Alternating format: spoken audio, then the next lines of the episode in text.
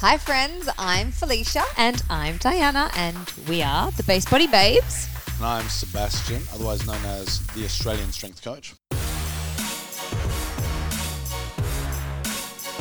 Welcome to Back to Base. the podcast. Boom, ch, boom, boom. ch, We are up to episode four. And we've got a very special guest. They're all special guests. Every one of these things we're going to say we have a special guest, but Of he's course. special. He's special. Every- All of our guests are special. all of our guests are going to be special. and they're actually amazing. We only work with the best. And this is going to be someone that we do work with, and that is someone we've been working with for years. He is who I consider to be the best rehabilitation specialist in Australia, and I'm going to go as far as to say Australia have some of the best practitioners in the world. So he's one of do. the best rehabilitation specialists on this planet. He is. And we are very happy and lucky to have him as part of our team. And we're going to expose all of our audience. For those of you who don't know Andrew already, it is Andrew Locke. You can call him the doc, you can call him the reverend. I think that's what he likes to refer to himself as.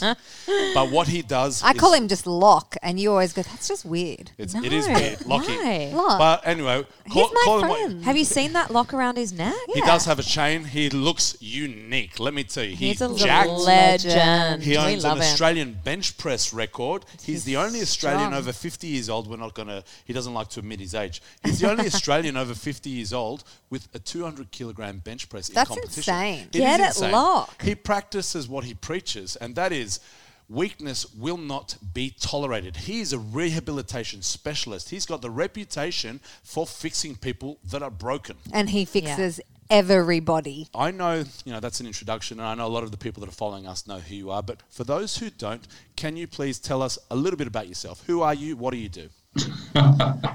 Seriously, man, um, we haven't got that much time.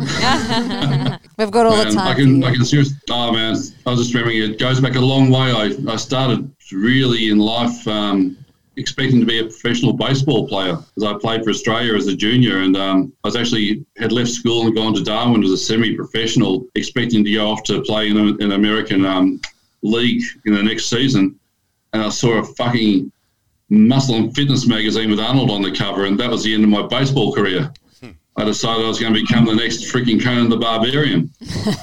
Just like every Yes, young guy I know. wanted. Man, shit, what, 25, 30 years later, I still haven't made a Barbarian movie. Failure.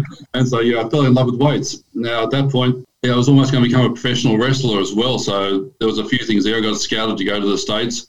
And I decided that I'd get a career in the in the meantime just as a backup, and that was what physio was. But as I was going through, I realised that no one who was teaching us knew anything about what I was doing, which was lifting weights. I was bench pressing, deadlifting, and squatting, and loving it. And so that became the real interesting part. Was I was already on a divergence to the rest of the profession, which was traditionally just you know, running around after footy players and tennis players and rugby players and things like that. I was probably at the right point at the right time where our professions now, you look at the osteos, the chiros, the physios, the exercise physiologists, the myos, everyone's weight training. So I was lucky enough to be there at this moment in time when I think a lot of professions start to change. And there's a lot more change that needs to come. Yeah, and I can remember that first time I came to your gym. I mean, I came there and there wasn't a Pilates reformer anywhere. what the fuck was I going to do? I'm a physio. Man alive. What the hell is Pilates? So that's that is right. There's a lot of things that we don't have in our gym. We consider that we've got a strength gym, but I don't um, really say that any other method's really wrong. It's just kind of what we prefer, which is probably why I really um, you and I kind of gelled with each other. We're both kind of preaching the same thing. Something that I liked what you say is um, strength cannot. Uh, what is it? Weakness will not be tolerated. And that very Oh, much yeah. al- aligned with me from from the very st- first time I met you. So it leads me to my first question that I've got to ask you is where is it that you succeed and other professionals fail? Well, the big reason is the same reason that you're a success. We're both following our passions without negotiation on anything else. We're not driven by money as much as the desire to do what we do to the best of our ability. And that's what you do, and that's why you're a success. When it really comes down to it, you're going to do what you got to do because you can't live any other way. I'm exactly the same way. I have an absolute burning desire to be the best on the planet at what I do. And what I do is basically understand, diagnose, rehabilitate injured people. Predominantly at the moment, yeah, it's always weight trainers, but then it of course spills over to the rest of the human race. A lot of people say to me, "You make it seem so easy and so simple." And as Einstein said, if you know what you're talking about, you can explain it to a six-year-old. And that's where my success comes from. Is it all comes together the more you have a passion for it. So that it's still there. I'm getting better every day, just like yourself. You're lifting better every day. I'm better than I was last week. I've discovered things in the last month that I didn't know, but they're always in the framework of things I have known. So it's not as if I found something that conflicted greatly. I have just found another way to add another layer. So that's why we are the success that we are. I'm passionate about weight training. I'm passionate about fixing things. It's something that we definitely know. Every, every time we see you're doing something new, and we're going to get to that later on. Let's paint a picture right. for our audience that don't have the video. Andrew is a very unique looking guy. He's, he's jacked. His shoulders fill the screen from end to end.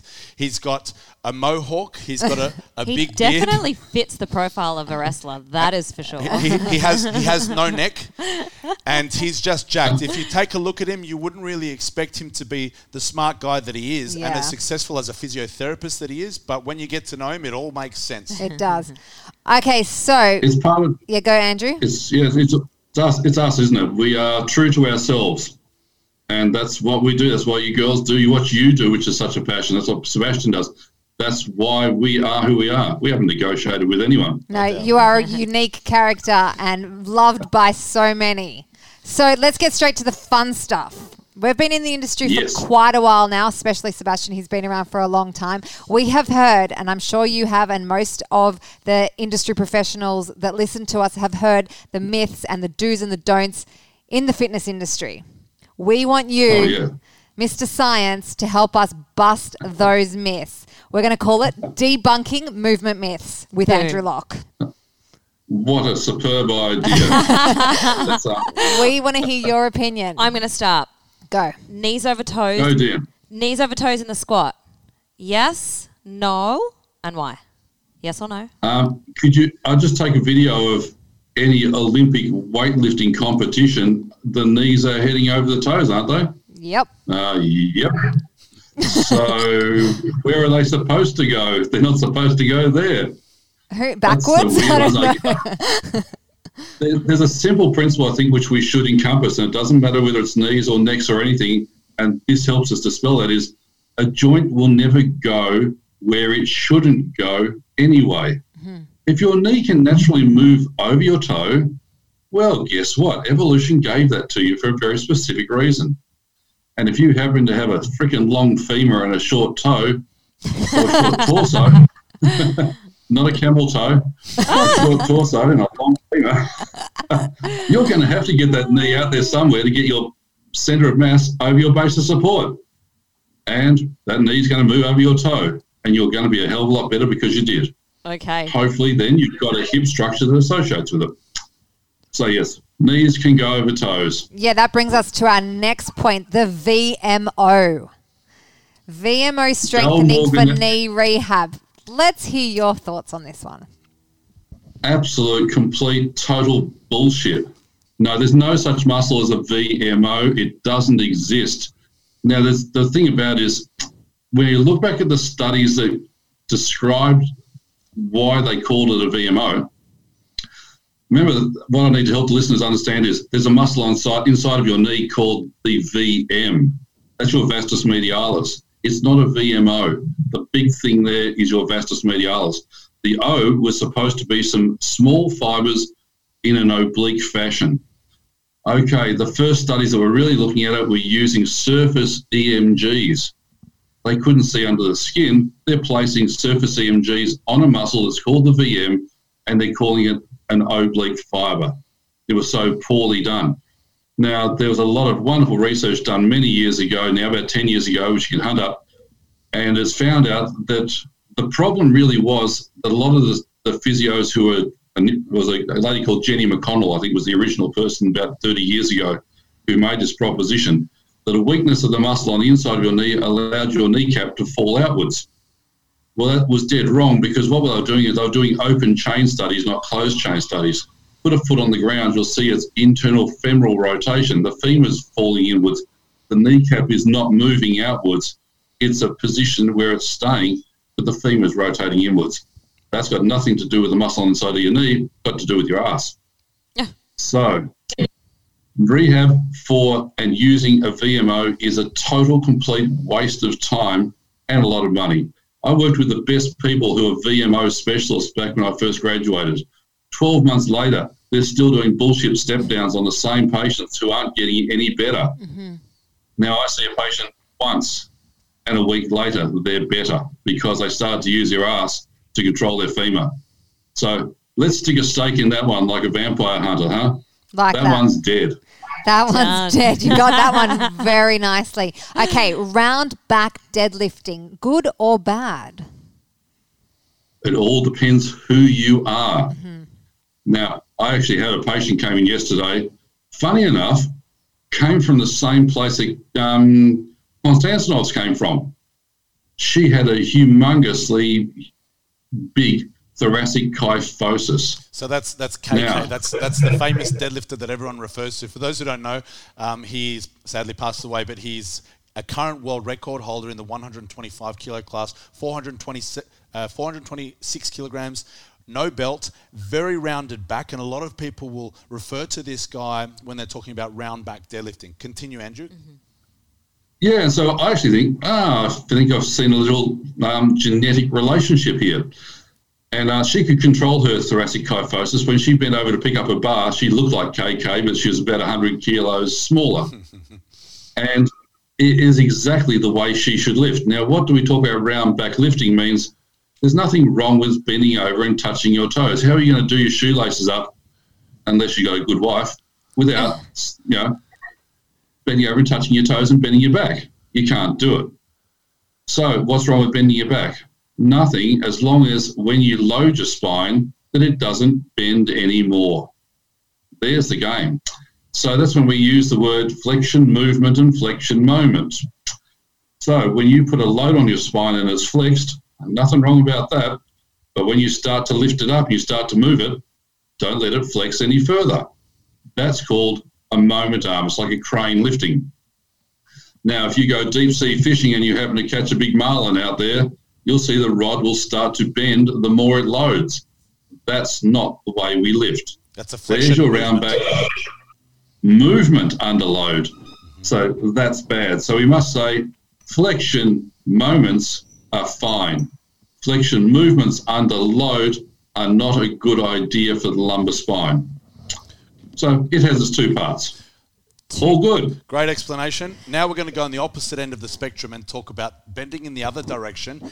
Arch back benching in a bench press. Is it good, bad, and why? Well, essentially, case by case, but in the true main, in the majority, it's the best thing you can do to look after your back. Now, just remember, a structure is more stable if it has an arch than if it has just a simple straight line. So if you look anywhere through the old world, you go, you know, hiking and touring through some parts of Europe, you'll always know where Greeks have been because there's lots of straight lines and lots and lots of columns that had to hold up that weight.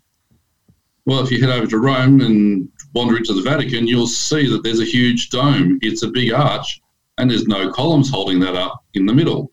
You can span a greater area and take more load with an arch.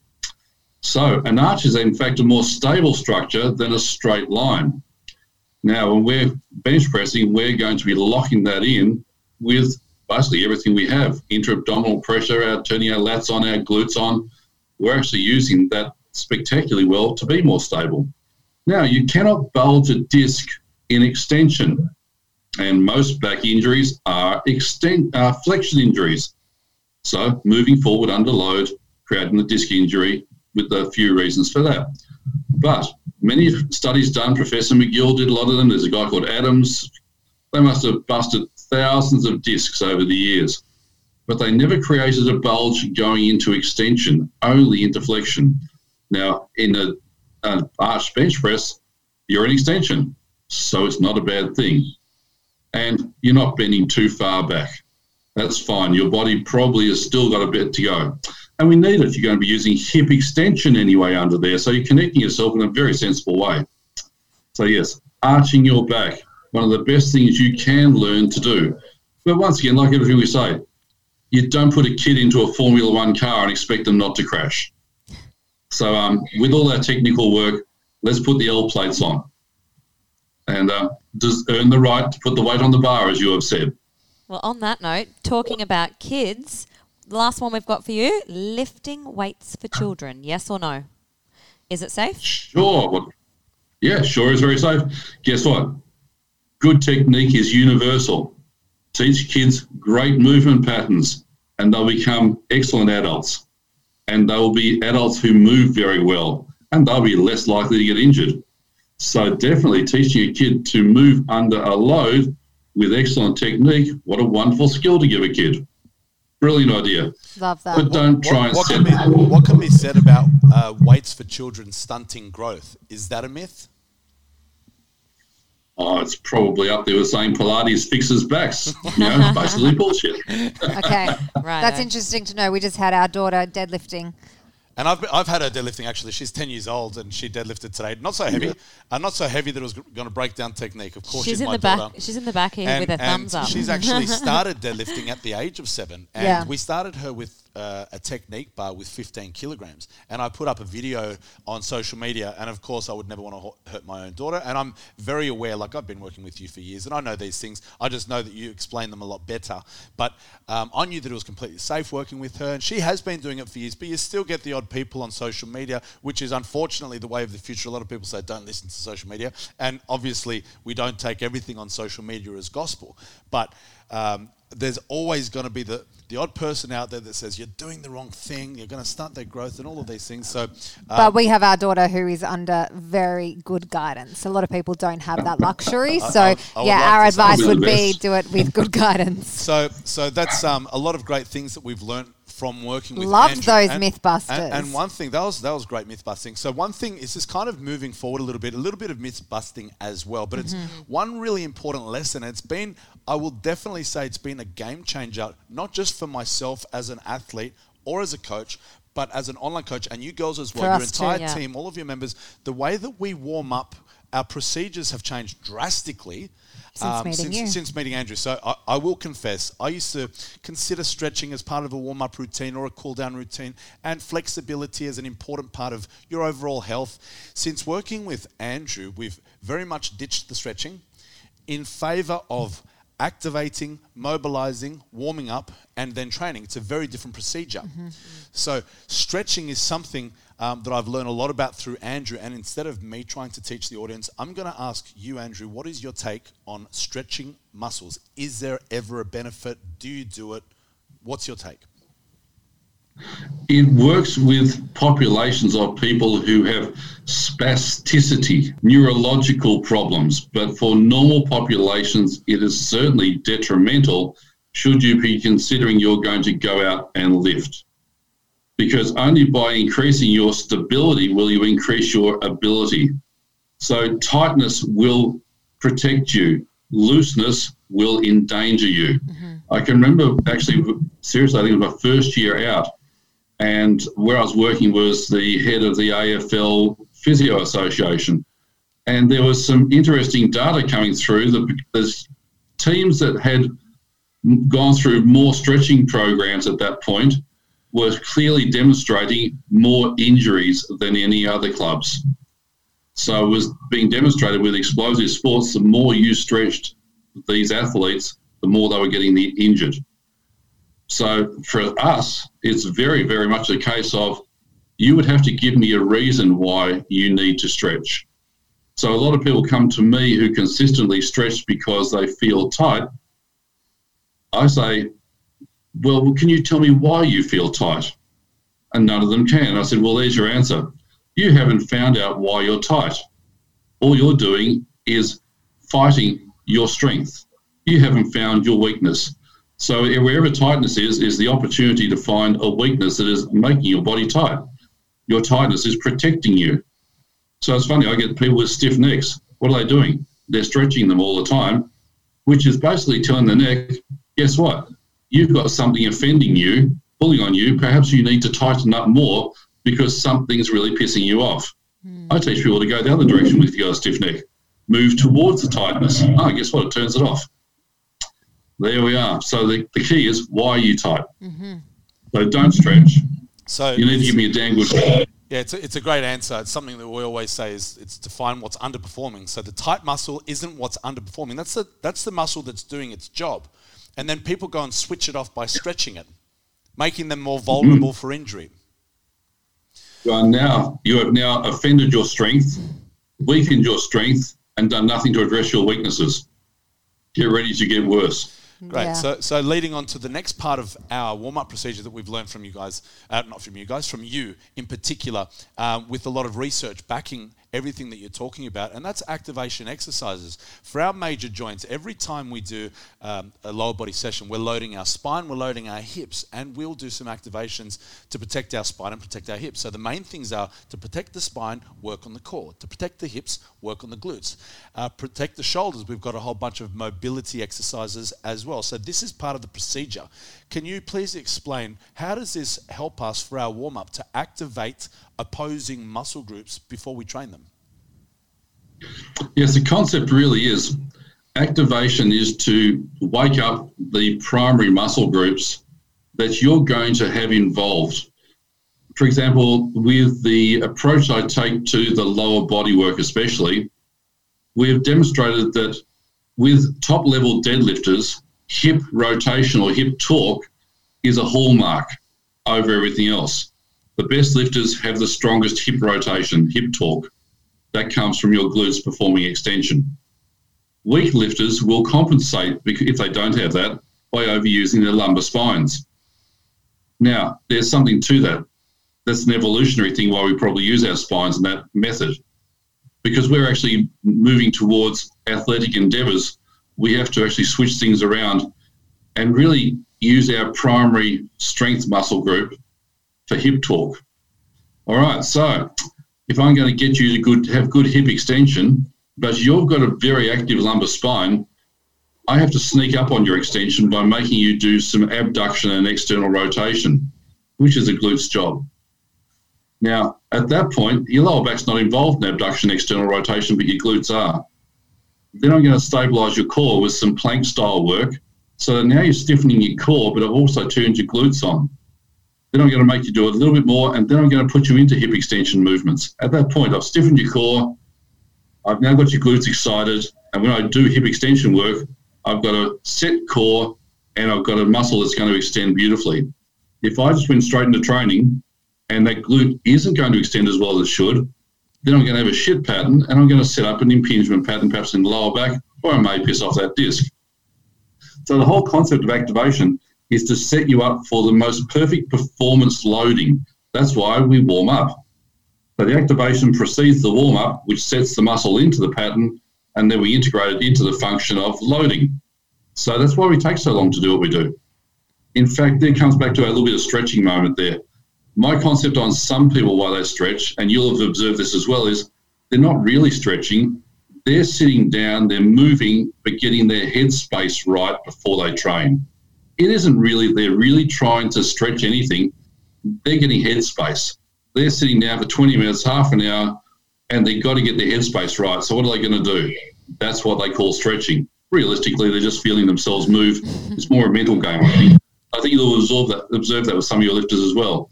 It's a mental game before you start lifting. And I think we've had a, we've had a lot of um, success and a lot of great feedback since introducing the core and glute activation routines prior to all of our workouts. It's actually included in all of our programming now across Base Body Babes and I'm going to take it further. I'm going to take it further. So, so um, everyone knows our audience. I've got a lot of elite level athletes. Yeah. And Thor does we- it. And Thor does it, and he's the strongest man on the planet. Yeah. But we also use these activations. Actually, I, I see you in the morning. We've got Felicia training my daughter a lot of the uh, times at home. She runs me doing- through it now. She's doing our activation. So, so She's from, amazing. We, we use that as an example from the absolute beginner to the most elite in the world. Mm-hmm. We're using these uh, exercises. They're not too cool or they're not too difficult for any genre, any level of Exactly. experience. Um, and, and we've had a lot of great success. So, so I would have to say, for those who want to know the different types of activations that we're talking about, um, a lot of them would be posted up on your Instagram page. Is that right, Andrew? Absolutely. I've shot a lot of a lot of video on the core work. Great. and it's all on there. We'll, And we'll- so we'll- have we'll we, put- and we'll we're always tags- tagging tagging Andrew with that as well. We'll put your tags Oh, on this yes, so everyone, absolutely. everyone knows where to go to. But I would definitely um, urge all of the listeners to go on uh, Andrew's they are a and- and must look- do. yeah, they're a must do. It's Core a- and glute activation routine. It's been a game changer. f- Absolutely. uh, f- for us. Andrew, It is for all of us.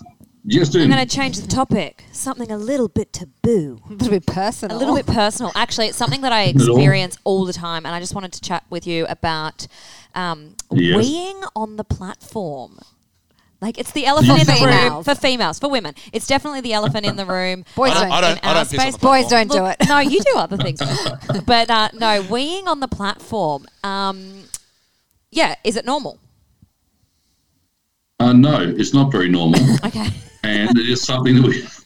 well, is there a way that we can fix it? Let's put a bit of context to this. You don't just get up and piss on the No, platform. I don't. She's busting and she It's needs when- I'm to talking go. about heavy loads. It's when you know? she's it's when she's lifting heavy, like usually heavy deadlifts. I'd say. yeah, I'm going to Some- say sometimes heavy deadlifting squats. over squatting actually. Heavy he, when it goes really heavy and you're going to maximal loads, and it's Yeah. not just you. We're using you as an example. We don't want to throw any other women under the bus, but you know what? We've seen it many. I've But I'm been, quite happy to talk about it. It's, it's openly. happening over and over. You go to any major uh, powerlifting competition or weightlifting competition, that's what you're going to see. Women lifting really, really heavy loads, uh, and then followed by, in most instances, urinating on the platform Yeah. uh, during the biggest, uh, the sticking point, the most strenuous point of the lift. Mm-hmm. Is it normal? Wow, you, you've you've totally nailed it there, Sebastian. You've actually defined it perfectly. And actually, you'll probably notice it happens more with sumo, by the way, than conventional. Yes, I Yes. well, she's a sumo Yeah. lifter. All right. So what you picked out there was the identical thing. It happens at the hardest part of the lift under the greatest load. So it's not normal. That's when you're approaching abnormal levels of strength. Mm-hmm, mm-hmm. Okay. Thank you. Solution to the problem. Yeah. There is one. Mm-hmm. All right. There's a couple realistically, but the most effective, what we're talking about here, is how to really stop this happening and minimize it. You, you find the weak point in your lift when you are having that problem. Identify where it is in the lift. At that point in your training, you need to take a lighter load at that specific point. Practice holding your pelvic floor hard and work that range. Right. Okay. You'll find you're getting, and this comes back to the scientific principle specific adaptation to impose demand. You have a specific problem under a specific demand. All right, we're going to drop the load, we're going to put you in that position, you're going to cue that pelvic floor better, you're going to practice it, your body will adapt to that, you'll be better. And that's how the key's going to be. okay. Um, while we're on the topic of females, you're happy Yes. with that answer? Yeah. Yeah. Well. Um, yeah. while we're talking about females, and I'm sure we have a lot of coaches who listen who train women as well, can we talk about training around your menstrual cycle? Not enough of them talk about it because it's really super seriously important. It is. It is. All right. Go for it. Now, where does it come from? Essentially, naturally, because within the cycle, as there are hormonal changes, there's effects upon with those hormones upon the collagen within your body. Mm-hmm. The famous sacroiliac joints that join your sacrum to your pelvis, mm-hmm. they are affected with some women who, especially those who had childbirth, but others as well. But you'll tend to find within the populations more predominantly those who have had the children will have it more often, but there will be a weakness of the collagen around about um, during the period time.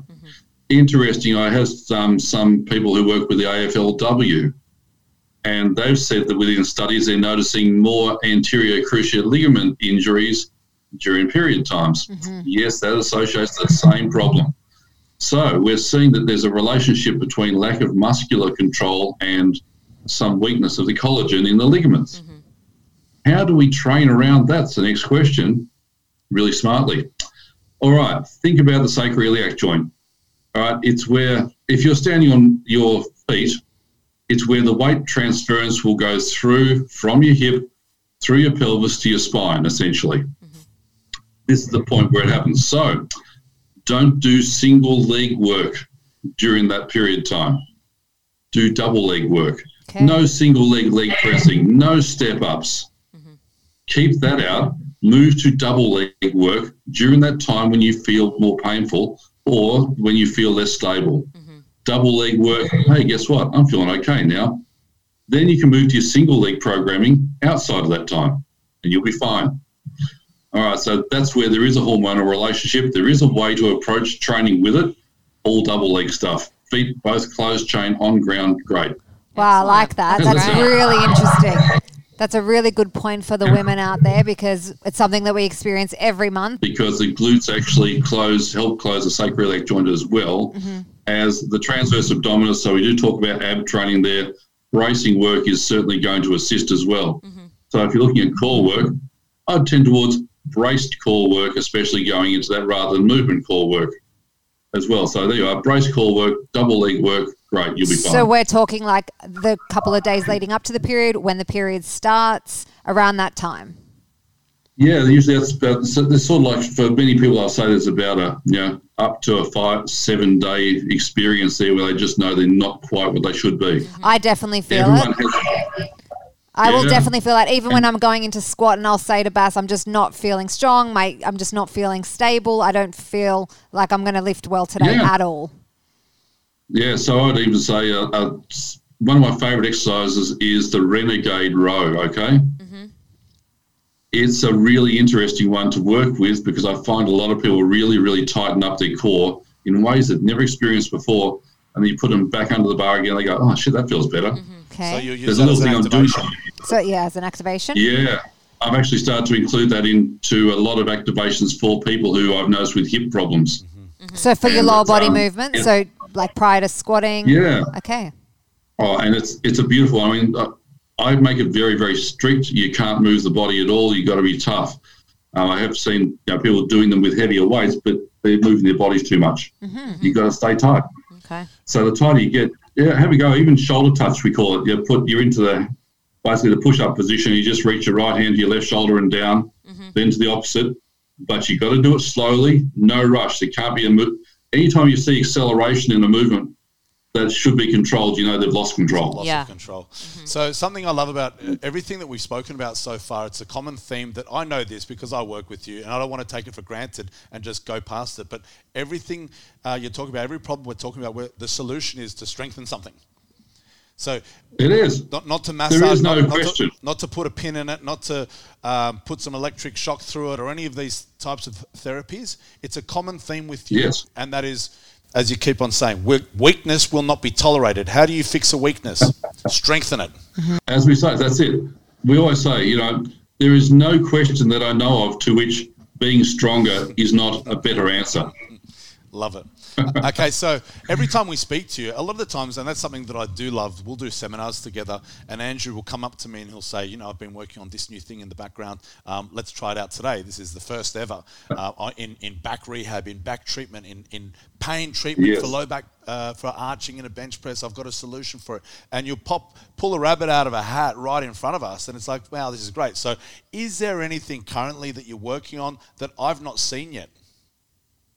Absolutely. All right.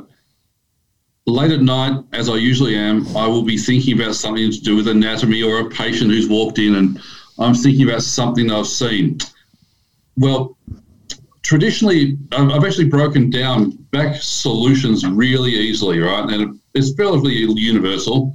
I always say professionals actually know what they need to know. They're just not confident in how to apply it. They know their anatomy. There's nothing under there that no one knows. Every muscle we got, every bone we've got, the discs we know. You know, what are people scared of? They seem to have a fear about back problems. So with backs, we have three systems. That's all you got to know. The passive system, that's your discs and ligaments. The active system, that's your muscles. And the neurological system, how those muscles move. You only have to know how to deal with those three simple things, and you will solve pretty much 99.9% of back problems. All right. Well, I'm really good on protecting the passive work, and I'll say Robin McKenzie was the revolution in this back in the 1960s. Unfortunately, I met him before he died, and wonderful, brilliant individual. Professor Stuart McGill, absolute magnificence when it comes to muscular control of the core and the integration of muscle strength and core tightening in regard to protecting the passive system. In many of the things that we write about, we, we forget there's a couple of other small muscles that are basically inconsequential, we almost say, which are the stabilizers. They're not even stabilizers, they're the proprioceptive muscles. Little strange names called the intertransversarian semispinal. They're little muscles. They're proprioceptive. That means they know the position of sense where your body is. That system gets disturbed in injury.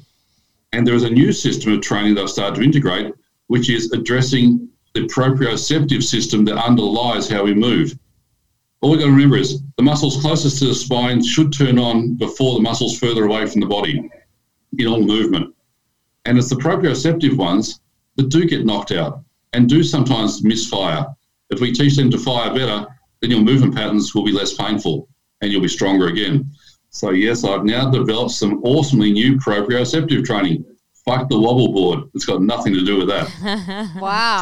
So, basically, So are these going to be new like I routines and yeah, so basically I've started to include a lot more things using bands and weights, but offset. So if I was going to give you a kettlebell that might weigh 16 kilo, good luck on this one, and I put a band around the kettlebell and I hang it off a bamboo flexi stick or a bar, especially the flexi bars, and but I only put it on one side. And I'm going to get you to try and squat that. Watch what happens to your body. Everything has to stabilize so freaking hard because this thing's bouncing up and down on one side. Hmm. Now, that's just one example. I do lunges with that. So you do presses. Imagine doing that with a SOTS press. Good luck. I'm going to teach your core how to know its position in space reflexively, really super well. So this is done before And that's my yeah. This is almost set up as a true rehab approach for somebody who's having ongoing problems. They have to practice their patterning work. Interesting thought. Stability work doesn't build muscle. Mm-hmm. All right, it will fatigue the crap out of your nervous system. So if you spend a lot of time doing nervous system stability work, you'll be burned out pretty fast, and you won't have room for the hypertrophy training. So you've got to know that you do some of it, a little bit of it here and there, but you don't overdo it, or else your nervous system will be pretty tired and fatigued by the time you get to your major lifting. So this is a little thing I'm integrating now. Like as I was doing with um, bench press work previously, um, upside down kettlebell work and pressing those in a bottoms up press. bottom up press. Yeah. Awesome for shoulder work. Yeah. Now if I add a now if I add a band to that, I'm really making it tough on your lower body. So yeah, I've written up quite a lot of fun and um, videoed a few different moves. So what I like about what, what I like Yeah. about what you're talking about, we're obviously all in lockdown at the moment, and all we're hearing from everyone is I've got minimal equipment, I've got a kettlebell, I've got some b- bands, like just really simple pieces of equipment. And what you're saying Wow. is, yeah, you've got some really good ideas coming up. I'm sure a lot of people would um, benefit from a lot of these Yeah. exercises and using this time in lockdown to prehab, rehab, do all of those things to better themselves so when they can get back into the gym, they can um, get back to It's- it's achieving so all of their exciting. goals. Yeah, So- totally. So, let me just, I just It's want to, so- I, I want to continue on that. Um, if I've got someone, I, and I do experience all types of athletes, some people that are really, really strong and don't, and, and they have minor injuries, and it's not as if it's a, a not, not a really noticeable weak point. They're, they're, they're, some of these instances, they're the you know world record holders or or country, national record holders, and there's pain that they're not sure about why. So let's just say um, this pain can come from these these proprioceptive muscles. How would I approach? Let's just say a deadlift session. How would I activate or, or incorporate these? Um, uh, strange exercises, these balance exercises, I'm not sure what you would call them, um, instability exercises, before I would uh, test, say, like a big deadlift. If it was a strong lifter, um, Brilliant. is, it, is it something that you could incorporate for someone like that? Totally. Now, here's a thought for you. All you got to do is basically imagine your deficit deadlifts, right? Yep. Let's get the box a bit higher so that we can put a band on one side of the bar and we can stick a kettlebell on that band and we'll get someone a little bit higher up off the ground. So they're already and have it on one side only. So let's say we start with simply a, um, a relatively good band that's got a bit of flex to it and about a 10 kilo kettlebell. On one side. Now let's get that on one side, and let's get them working a deficit from there, and let's see how they move. That's a nice one. You could another because if they haven't got enough deficit, you could play with another pattern, which might be, um, say, backstepping lunges, even with the bar on their back, which is going to really challenge their core prior to moving on to the deadlift. That's a really easy one to do because you don't need to have a deficit to work from. And it's going to go single leg. So you're going to try one side, back stepping lunge forward, do a few reps, switch it around, try the other side, and then move to the bar and see how you feel. It's really good for hip problems too. Oh wow! When you when you do this with people who have some hip instability, and but those people are going to squat rather than lunge Yeah. because you just basically want to have them stable to start with two feet in the ground. Yeah, right. So how are you going to so be many- how are you going to be putting this new information out? Is it just on your channel? Um, well, at the moment, it's really I'm just writing it all up at the moment, and we'll certainly shoot some video work. But probably by the time lockdown's out, and uh, Sebastian and myself will be back on the road, I'll have a you- bit of a toolkit ready for everyone to play with. New course content content. I Yeah, like right. it. Oh God, yeah. How are Yeah. you working in, are- in quarantine, Andrew? Have you been um, doing all your stuff online? Yeah, well, I, I do some. Actually, before I spoke to you, I was treating somebody in the Netherlands. Same thing, just by uh, Skype with him. And this morning was uh, New Jersey. So I'm basically treating most of the people around the world just by Zoom and Skype. So Great. good. It's Okay. easy. Yeah. So I, I can look at a movement pattern if you give me a history and I'll tell you what's wrong. And then I'll give you the exercises to do and away we go. So yeah, I've got um, a website that is coming up for people to be able to go to programming for rehab that will just be full of exercises and it basically will generate the program they need. And of course, mentoring for professionals as well. They can get that from me.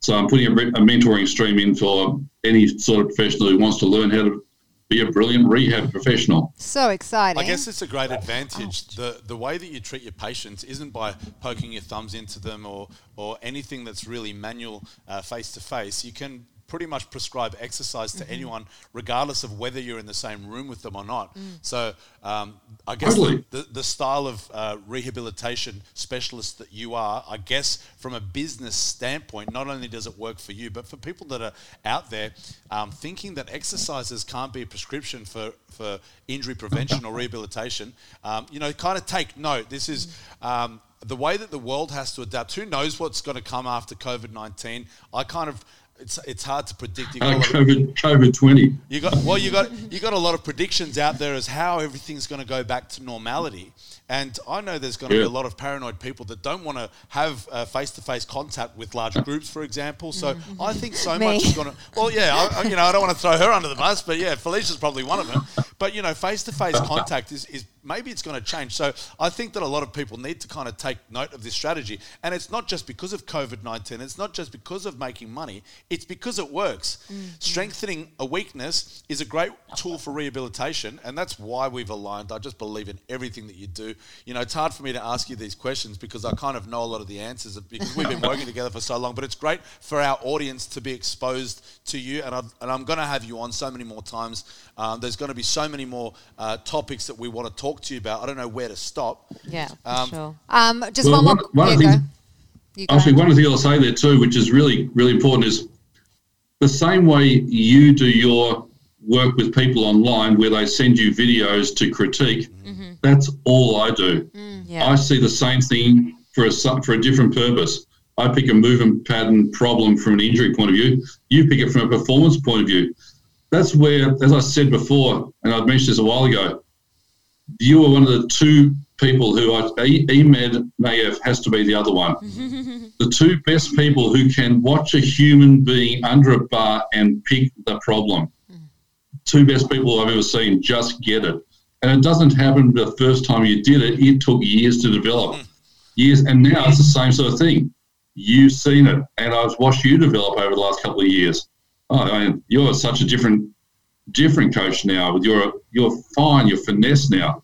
Ah, it's amazing. You and Emed are two, I think, the best Thanks, Doc. Visual you're, figures giving, you're giving me a big head, head here. He does have a That's good. okay. He does have a good eye for detail. While we're talking about observations and quarantine life, have you seen any um, changes in the types of injuries coming about since being in quarantine, like shoulder, postural issues? What are you seeing? I, actually, what I tend to say is I'm seeing a little bit of people who are attempting to do things that they've seen other people doing in lockdown. Like So pressing a doing coffee table overhead. Seriously, probably that's. Seriously, I saw someone that leg, pre- leg pressing a couch the other day. Yeah. yeah, so that's that's the biggest danger I think with lockdown is people are trying to match somebody else's performance mm-hmm. too early. Okay. And they probably just need to work on some loading. They'll be locked down for long enough. Take your time and don't drive yourself into the ground trying to. It's like someone trying to do a max world record in any lift just because they've seen it on Instagram. Yeah. Uh, take your time. Load up frequently, practice, and you'll be okay. But always get a good coach if you're going to do something interesting. Of course. Be safe, guys. Be safe. Okay, I think um, so. So we're, we're hitting up on the time right now, so we don't want to hold you for too long, but we definitely want I to. have love you all back. of those points. I, do They love were all these really points. And there's so many more questions that we want to ask, and um, we get a lot of questions from our audience of what to ask you, and there's so many that we're going to save for the next time, and and I know there is going to be Yes. next time. If you will be kind enough to, to bless us with your presence again on our show. Before we go, I can you can't wait. tell us where we can find you? You can find me, well, let's say, at this point, At the moment. find everything at Andrew underscore Locke underscore strength at this point because anything I produce from there will be um, announced on there. That's, on That's- that's- Instagram. so that's that's the best place. Yeah, Instagram. That's where. And when I'll you're usually- all my useful things and when you're usually practicing, you are found at which location? at Pro Raw Gym exclusively in Doncaster, and In Melbourne, In if you that wish Melbourne. is, me Victoria. Yeah, and um, you know, seriously, it will take you six weeks to get in to see me if you start trying to book now. So And what about you know, all of the you people all around the world? Um, do they just check out your Instagram and then DM you or Yes. email you? DM me on Instagram. That's the place to be. Okay. And I'm looking forward to looking forward to hearing all those wonderful people with easy problems to fix that no one else did. Well, seriously, we've never had so many clients come to us saying there's only one person that's ever fixed me, and it's Andrew Locke. It- it is definitely Like, it's literally- I, I said it at the start of this show. yeah. People come to us and they say, "I've got this problem. I s- went to this physiotherapist. I went to that uh, chiropractor, and then I went to Andrew, Andrew Locks, Locke. and now I'm fixed." Yeah. So. Love having you on. Love working with you. Love everything that you're all about. Yep. And, and we're sure if any of our audience want to find and learn a whole lot about you, go to his Instagram page. Thank you so much for jumping on our show, Andrew. Can't wait to speak to you soon. Thanks, Thank Andrew. Yeah, just remember, train train hard and stay big. All right. You're a legend. We'll try. We'll Doing our try and stay big. He'll stay big for us. Speak soon, Doc. Doing well. Thanks, Thanks, Andrew. Andrew. See- Bye. See you, Andrew.